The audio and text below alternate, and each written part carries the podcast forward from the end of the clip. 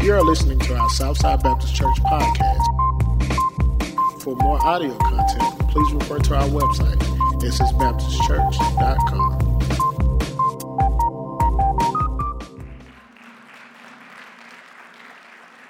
Amen. Let's pray together.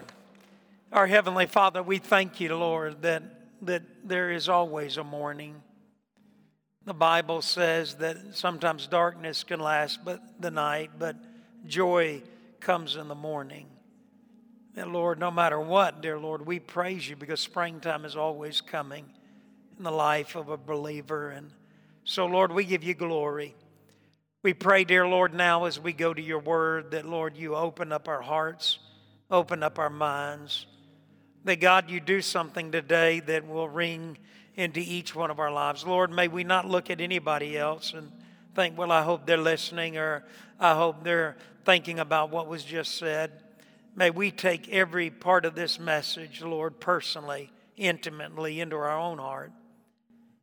Lord, cleanse me, forgive me. I've already been on my knees privately, Lord, asking you to use me today, but also asking you to forgive me where I fail you.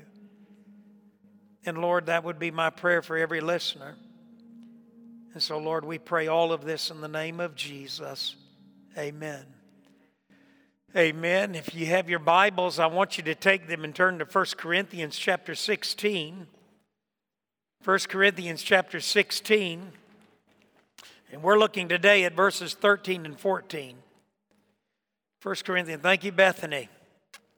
Thank you so much. Bible school, we'll be talking about that at the end of the service today. We're going to take a time to recognize uh, Bethany and uh, spend a moment just telling you a little bit about what a great meeting it was this week. How many of you have your Bibles? Have it to 1 Corinthians 16, 13 through 14. Well, amen. If you don't, hopefully you got a phone app and you'll be able to do that. I'm staring hearing music up here, so I don't know if uh, it's not been cut off yet or not. But 1 Corinthians 16, beginning at verse 13, Paul writes, Be, and we remember we've been going through the book of First Corinthians. We're coming to the end of it.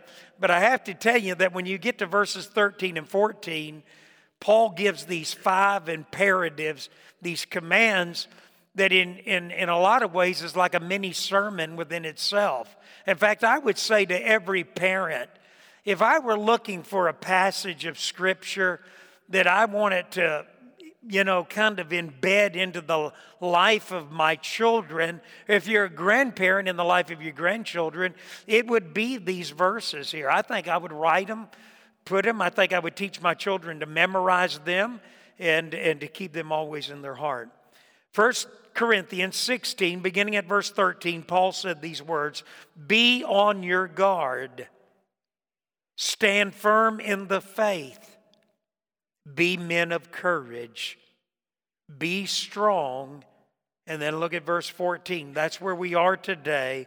Do everything in, and let's say it together, in love. Let's pray again. Lord, we love you and we praise you. And we ask you, dear Lord, to be with us in this in this service and we give you all the glory in the name of Jesus amen amen you can be seated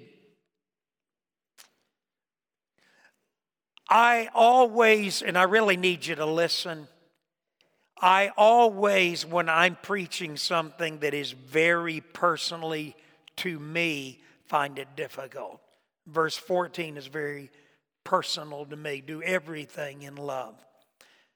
I, would say, as your pastor, and, and at 66 years old, I've tried to live my life in many ways like that, doing everything in love, sacrificially. A lot of times, not only giving in my marriage and my family, to the church, to friendships. Uh, it's something that, that I personally have tried to live out, do everything in love. Recently, uh, I bought a zero turn lawnmower. And you may say, my goodness, what does that have to do with what you're preaching on today? You know, the Indians would say that you, you, you never can understand a man or a woman, and maybe you can't really love somebody. You surely can't understand them until you've walked a mile in their moccasins, in their shoes. And um, To be honest with you, uh, people in the landscape business, when I look at a zero turn and watch them on a zero turn, I think to myself, man, that's the way to cut grass. I mean, that is the way to cut grass. And I make this stupid statement that looks like a lot of fun. It looks like a lot of fun. Now, for some of you kind of looking around, you're not in the landscape business. You may cut your grass, but you know nothing of making your living every day on a lawnmower cutting grass. So I, I thought, you know, that, that looks fun. That, that, that looks, and boy, man, you can move so fast, cut grass so quickly. So I did a lot of research. I finally bought a zero turn because really heart wise, I need it. And, and so I did. And, and when I went to buy it, they tried to sell you on the status, you know, the latest equipment. And I finally looked at the guy and I said, Why is that lawnmower so much more than that lawnmower? He said, It's the suspension system. He said, That seat alone cost a lot and ups the value. And I'm thinking to myself, That's, that's silly. What difference would suspension take, make on a lawnmower? Until I bought one. Mine didn't have the fancy suspension system. Yesterday, I'd worked hard, and at the end of the day, I thought, man, I'm going to knock this grass out. A new fancy zero turn lawnmower. Now, I thought I was going to have to get Emily to come back it off the trailer because Emily's like a ballet dancer with a, with a zero turn because her and Corey have done landscaping for many, many years. So I thought I'm going to have to get Emily to come over and get the thing off the trailer. So I look like a 90 year old man inching along trying to get it off the trailer. I've cut, a, cut, a, cut the grass a couple of times. So I got out there, and, and after working, I was tired, but I was going to knock out the yard. When I got off the lawnmower, this is literally how I was walking. I literally almost thought, I, I am not going to make it. This lawnmower is not what I thought it would be. You know, you don't know what people are going through, you don't understand until you walk in their shoes. And for every landscape business, for every man who pulls a trailer loaded with a zero turn and lawnmower and weed eater and blower and poisons and all the things that they carry, I understand much better the stress of what they do after cutting my grass, after working my rear off all day and doing it at the end of the day. You'll never know a pastor's life because you will have never been where I am. And so, Paul in First Corinthians is dealing with a very, very tough church. Uh, Corinth was a seedbed of all kinds of problems drunkenness, sexual promiscuity, immoral, unethical, unbiblical behavior. This, this was a tough church. And so Paul is going back to what I believe is a theme, and that is love. He says, Do everything in love. Now, I want you to take a left and go back to 1 Corinthians 13. And I want you to listen to me real quickly. When you get to verse 13, uh, chapter 13, 1 Corinthians 13, I want you to look this way. In a, in a little while, we're going to have an invitation. I'm going to stand right here. I'm asking you not to come to me. Okay? You say, well, Brother Jeff, what if you're coming for salvation? And I know of one who may come today for salvation. If you're coming for salvation, feel free to come to me. If you're coming for prayer, if you're coming for any other reason other than salvation, I want you to go to the altar, go to the cross, go to somebody else. Okay? But I want you to listen to these words. I want you to listen to them as if you've never heard them before. In 1 Corinthians chapter 13, Paul said this. He said, If I speak in the tongues of men and of angels but have not love, I am only a resounding gong or a clanging cymbal. If I have the gift of prophecy and can fathom all mysteries, all knowledge, if I have faith that can move a mountain, but I have not love, I am nothing.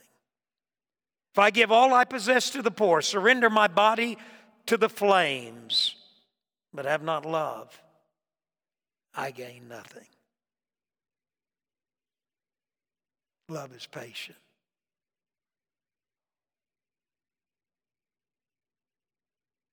Love is kind. It does not envy. It does not boast. It is not proud. It is not rude. It is not self seeking. It is not easily angered. It keeps no record of wrongs. Love does not delight in evil, but rejoices with the truth. Love always protects, it always trusts, it always hopes, it always perseveres. Love never fails. Wow. Even secular, even non Christians, even people who would call themselves an atheist, hold that passage up is probably one of the greatest definitions of love. And so it's not, it's not remarkable to me that when Paul is closing out the letter to this church at Corinth, he says, Do everything in love. And he uses there the word agape. He doesn't use phileo, which is friendship. He doesn't use eros, which is erotic, sensual love. He uses a Greek word there that means self sacrificing God love. It's the kind of love that is always putting, it's always putting itself behind. Paul said, Let all things be done with love. Do that's the King James. Do everything in love. And it's interesting because it's the do word. You know, love is a verb, love is action. Love is more what we do. It, it motivates us. It, it drives us, everything that we do. This kind of love Paul's talking about, about is outward focus. It's always thinking about other people, it's never thinking about itself. It's where it spends its time. It's sacrificial, it's self denying. I wrote down here being vulnerable ministry, a call to ministry. Uh, this is probably a word and a passage that I've taken more seriously than I have any other passage in all the Bible. But in ministry, uh, if there's a danger in what I do, it can be your ingratitude. If there is a reason that pastors burn out, it's because they don't hear the word, the words thank you anymore. We're, we're very narcissistic society. We tend to think about ourselves. We don't take those servants. I don't think we would ever stop and look at a law enforcement. This past week, a law enforcement officer in Meridian gave his life in order in one of the most dangerous situations. And believe you me, as an ambulance, working with an ambulance service for years, I've been to those scenes where there were multiple stabbings in a single home in a domestic violent occasion. Let me tell you, for law enforcement, the most dangerous situation to go into is domestic violence. And one African American precious life was taken in Meridian trying to defend and protect the children of a man who would then shoot and kill him who had already killed the man's wife, his own wife. You know, it's, it's easy. We can become ungrateful. We can take things for granted. We become unappreciative. I think that's the hardest thing, Davy, on a ministry. Is so often when my phone rings, it's always a problem a difficulty, a heartache, a struggle, a, a, a, a counseling, we don't get much good news. I was watching, Sheila and I were watching Homestead Rescue. I don't know if you've ever watched this show, but it's an interesting man. He's probably my age. He's a bigger than life kind of individual. He's got a big old uh, walrus, walrus kind of mustache, and he's a he, he's, he's very knowledgeable, very extrovert, very outgoing, and his son and his daughter, and they basically are going into situations where families have moved what would be called off grid and they move into these places in Alaska, Smokies, Ozarks, but they move off grid, trying to live in a very desolated, isolated place.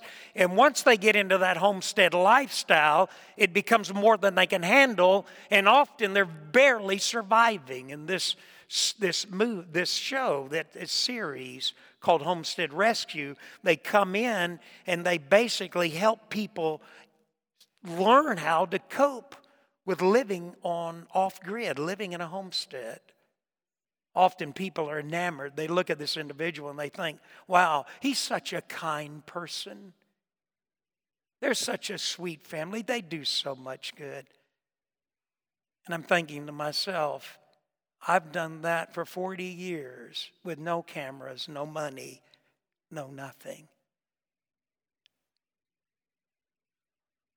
The reality is is that sometimes if we're not careful, we become ungrateful.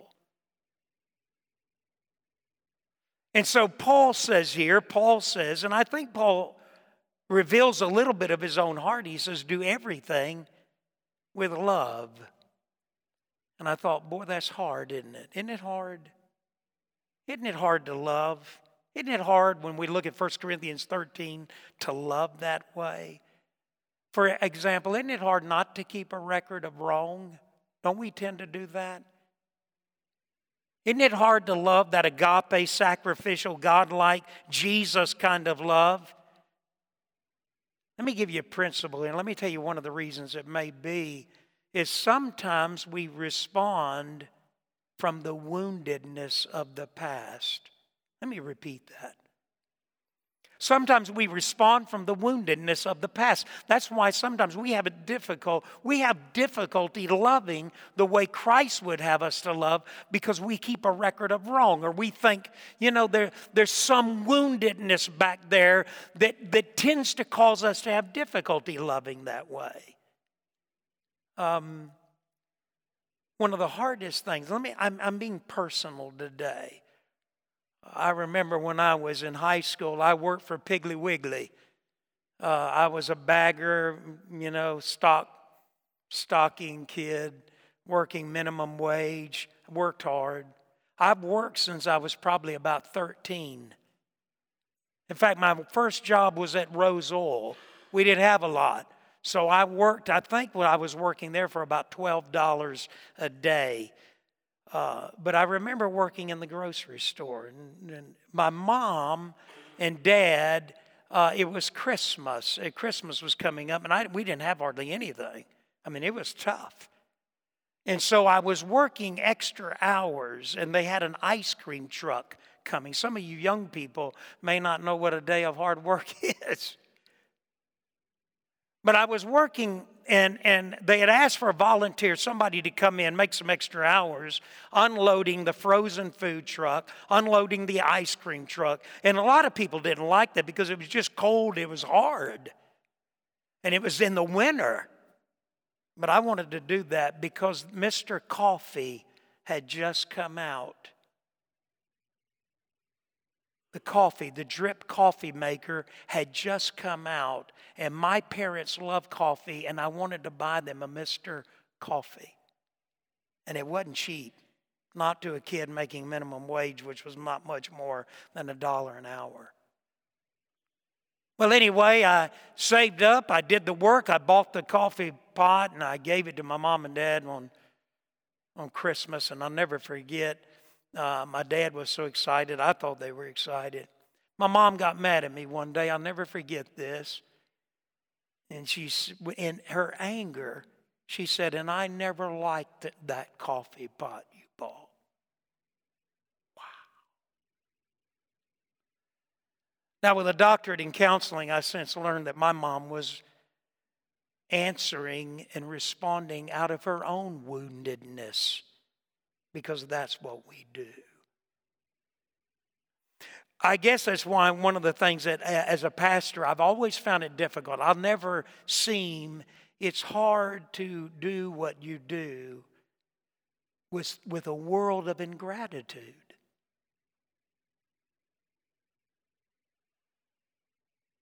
And so Paul said we're to love like Jesus, but we find it hard to do because we are also wounded. You know, 1 John 4 6 says this. You don't have to turn the, You know what it says? It says, God is what? God is love. That means his very nature, supreme attribute, the primary characteristic. If you could sum God up in one word, you would sum him up as love his character, his nature, his very, his very being is love. He does not have the capacity not to love. And that's why Jesus said uh, to Nicodemus when he laughed and said, Nicodemus, for God so loved the world, the cosmos, that he gave his only begotten Son, that whosoever believes in him shall not perish, but have everlasting life. I did my doctorate at Reformed. Today, there seems to be a lot of arguing back and forth as Southern Baptists are dealing with the issue of Calvinism, of the Reformed theology. And I often believe that the problem is, is this word love. I wrote down here the system of theology. For some, their system of theology would so stress God's holiness that it stresses his holiness over his love. Some feel as if we give love, as if we give God what he rightfully deserves in love, that somehow, somehow we have to compromise his holiness. And we don't have to do that. God's holy, but God is love. And let me tell you something. Listen, you and I never look more like God than when we love to the extreme when we are governed and everything about us is what would God have me to do here. My grandmother used to make this statement. Listen to this. She would say, she would say to me, she called me doll baby. She would say, doll baby, we will either get, we will either get better or we will get bitter. And I thought to myself, we'll either be more loving as we get older or we'll be less loving. We'll be more grateful or we'll be less grateful. We'll take things for granted, feel like they're owed to us. Uh, we'll be more merciful or we'll be less merciful. We'll be more compassionate or we'll become less compassionate. Let me ask you something. Do you love like Jesus? Do I love like Jesus? Are you a thankful, appreciative, loving person? Or do you just use people? You just take them for granted. You just figure they'll always be there to answer the phone.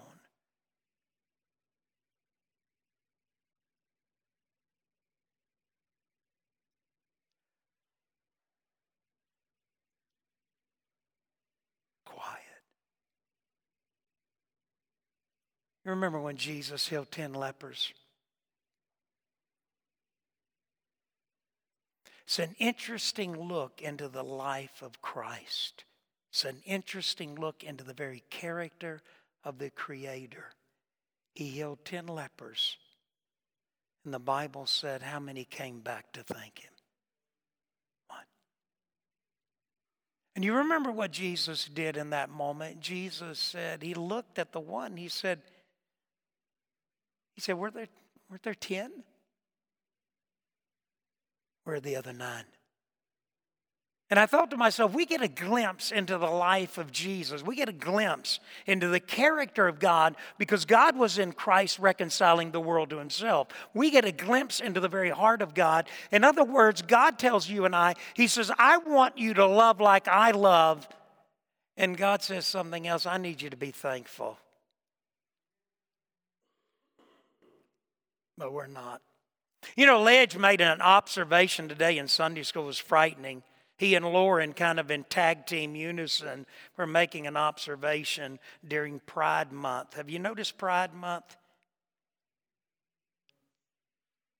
Have you noticed the level of which we are promoting Pride Month? I mean, if I were African American, I would say, my goodness, Black History Month is pales in comparison to Pride Month.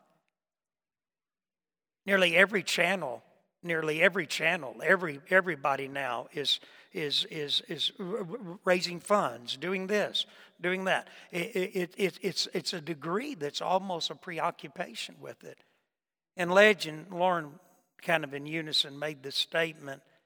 Sometimes you get the feeling that we're on the verge of a catastrophic judgment of God. You may say, well, Brother Jeff, do you have anything against the homosexual, the gay community? Absolutely not.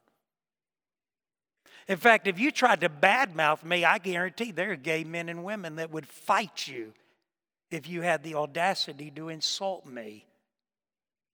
Because I love like Jesus loves when it comes to the gay community. And I have a hard time with some Christians who raise it up to be the unforgivable sin and make it some kind of leper colony. I have a real hard time with that when pornography is an epidemic in the church. But I also feel like I have a right to raise my children the way I believe the Bible to teach. But we're to love like Christ loved. The problem is in relationships, and let me tell you, this is the problem in loving and doing everything in love. Sometimes when we love people, we have to confront them. That, Davion, that's ministry. Now, that's what you do in ministry. Uh, Therese sitting back there, I, I know is tearing up when I was talking about the officer in Meridian because she has such a heart for these men and women. Jackson JPD, one of the lowest play, one of the lowest paid police departments of any city anywhere in the entire country most of us in this room would not live, could not live on what JPD makes, but we'll give them down the road, won't we? I take my granddaughter to school. We stop at a light at a vacant house. Is a profanity, unbelievable profanity toward JPD. But hey, wait a minute. I haven't walked in their shoes. And before you think, well, you're just a blue life matter. No, I'm a black life matter too.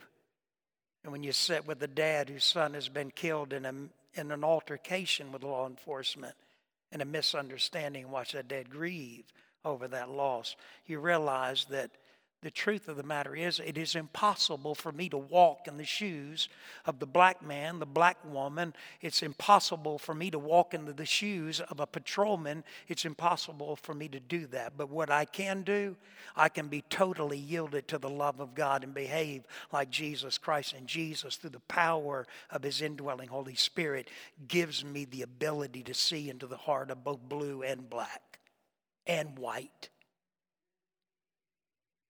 and sometimes the reality is, if I'm going to love like Christ loved, then there's one word that I forgot a long time ago. It is the word listen. I love the 13th warrior, where this Muslim is traveling with this group of Norsemen who are going to deal with a problem that's kind of a fictitious monster type creature. But as they're on their way, he doesn't understand the language of the Norsemen. He's listening to these Northmen as they're talking, these Viking type figures, bigger than life. He doesn't understand. And finally, after weeks and weeks of traveling with him, and you would watch him, he's listening. He's looking at the mouth of these Vikings as they're, as they're talking. And all of a sudden, a Viking says to another Viking, he said, and he, he said it in his dialect, but he said it in their language. He's making fun of this Muslim's mother. And when he says that, the Muslim who's never said a word in their language responds in their language, and immediately this man jumps up as if he's going to take his head off. And he said, How do you know our language? And he said, I listened. That's what we don't do. Sometimes we get in arguments and fights because we don't listen anymore. We don't hear the heart sometimes of a person who's crying out, who's struggling and battling. We don't hear, we don't listen.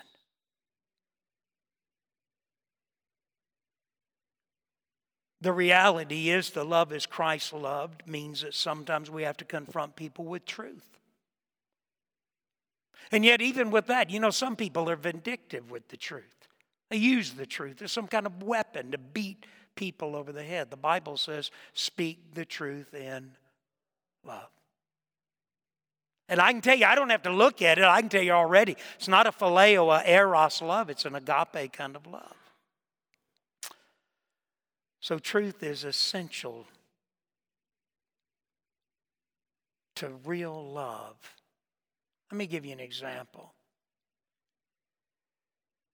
If somebody you love, let's say if your husband, let's say your wife, let's say that she came home and she had these bright neon green spandex plant pants that she had found on the clearance rack on sale. They're spandex, they're I mean, they're, they're the kind tight fitting, and they are a neon green. And, and she puts these pants on. She has this sunshine yellow red yellow shirt sunshine yellow shirt. She tucks it in she pulls the spandex up and you're just sitting there. And men you know what's getting ready to happen for you guys that are not married. Never make this mistake. When the woman comes in and asks you this question do you think this makes me look heavy do you think this looks good? Do you think this makes me look fat Men never answer that question, always lie. No, I'm teasing. The reality is, in that moment, a man is faced with truth, right?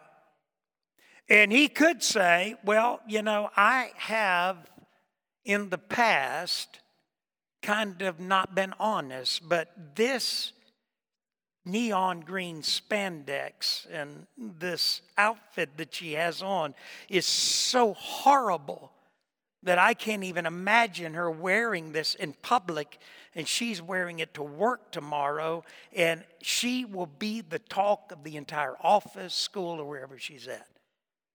And so at this point, you make this decision. You make the decision to tell the truth. Why? Because you love this person so much that the thought of them being made fun of, laughed at, ridiculed, gossiped about is more than you can stand. And so the reality is is that you throw caution to the wind and you know you'll be ostracized and you know you'll be alienated, but in that moment you look at her and say that is the ugliest outfit that you have ever put on. I can't stand that outfit and if you wear it tomorrow to work, they're going to laugh at you, going to make fun of you and do not believe any anybody who has the audacity to tell you that that looks good on you because they're lying. And then you run for cover. Why? Because the love like Jesus loves means that sometimes you have to speak the truth. In fact, sometimes you know people that really love you because they risk being alienated from you to tell you the truth. Ministry if it is done correctly, is a lifetime, decades of telling people truth.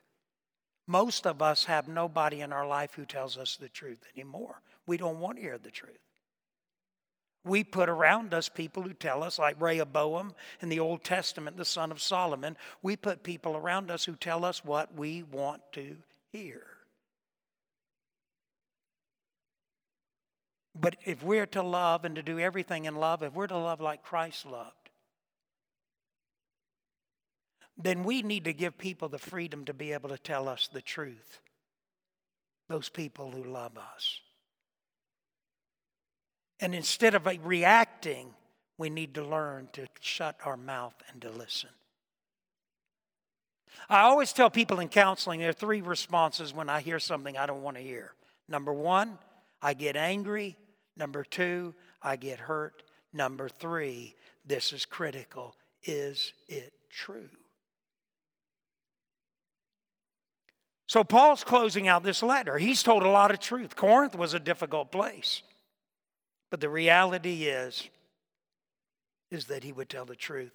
I, I close with this illustration. I wasn't going to use it, but I think it, I think it's I think it's good, and I I actually took a picture of it so I could remember it. Um, for those of you, well, let me just read it. It said a committee of prominent Chicago citizens waited in one of the city's railroad stations some years ago. They were to welcome one of the greatest men in the world at that time. He arrived, he greeted them in three languages. He was a giant of a man, six feet four inches tall, with bushy hair and a walrus mustache. The reception committee stood talking about how honored they were to meet him and how the important people of the city were waiting to entertain him. Suddenly, the giant of a man asked to be excused. He walked rapidly through the crowd onto the railroad station platform, coming to an old woman who was struggling with a heavy, heavy suitcases. He scooped up her bags with his great hands. Then he told her to follow him. He worked his way through the throng and took the woman to her railroad coach. After wishing her a good journey, he returned to the committee. Sorry to keep you waiting, gentlemen, he apologized. I was just having my daily fun. The distinguished visitor was Albert Schweitzer, famous philosopher, musician, doctor, and missionary. One man in the committee said, First time I ever saw, listen to this, a sermon walking.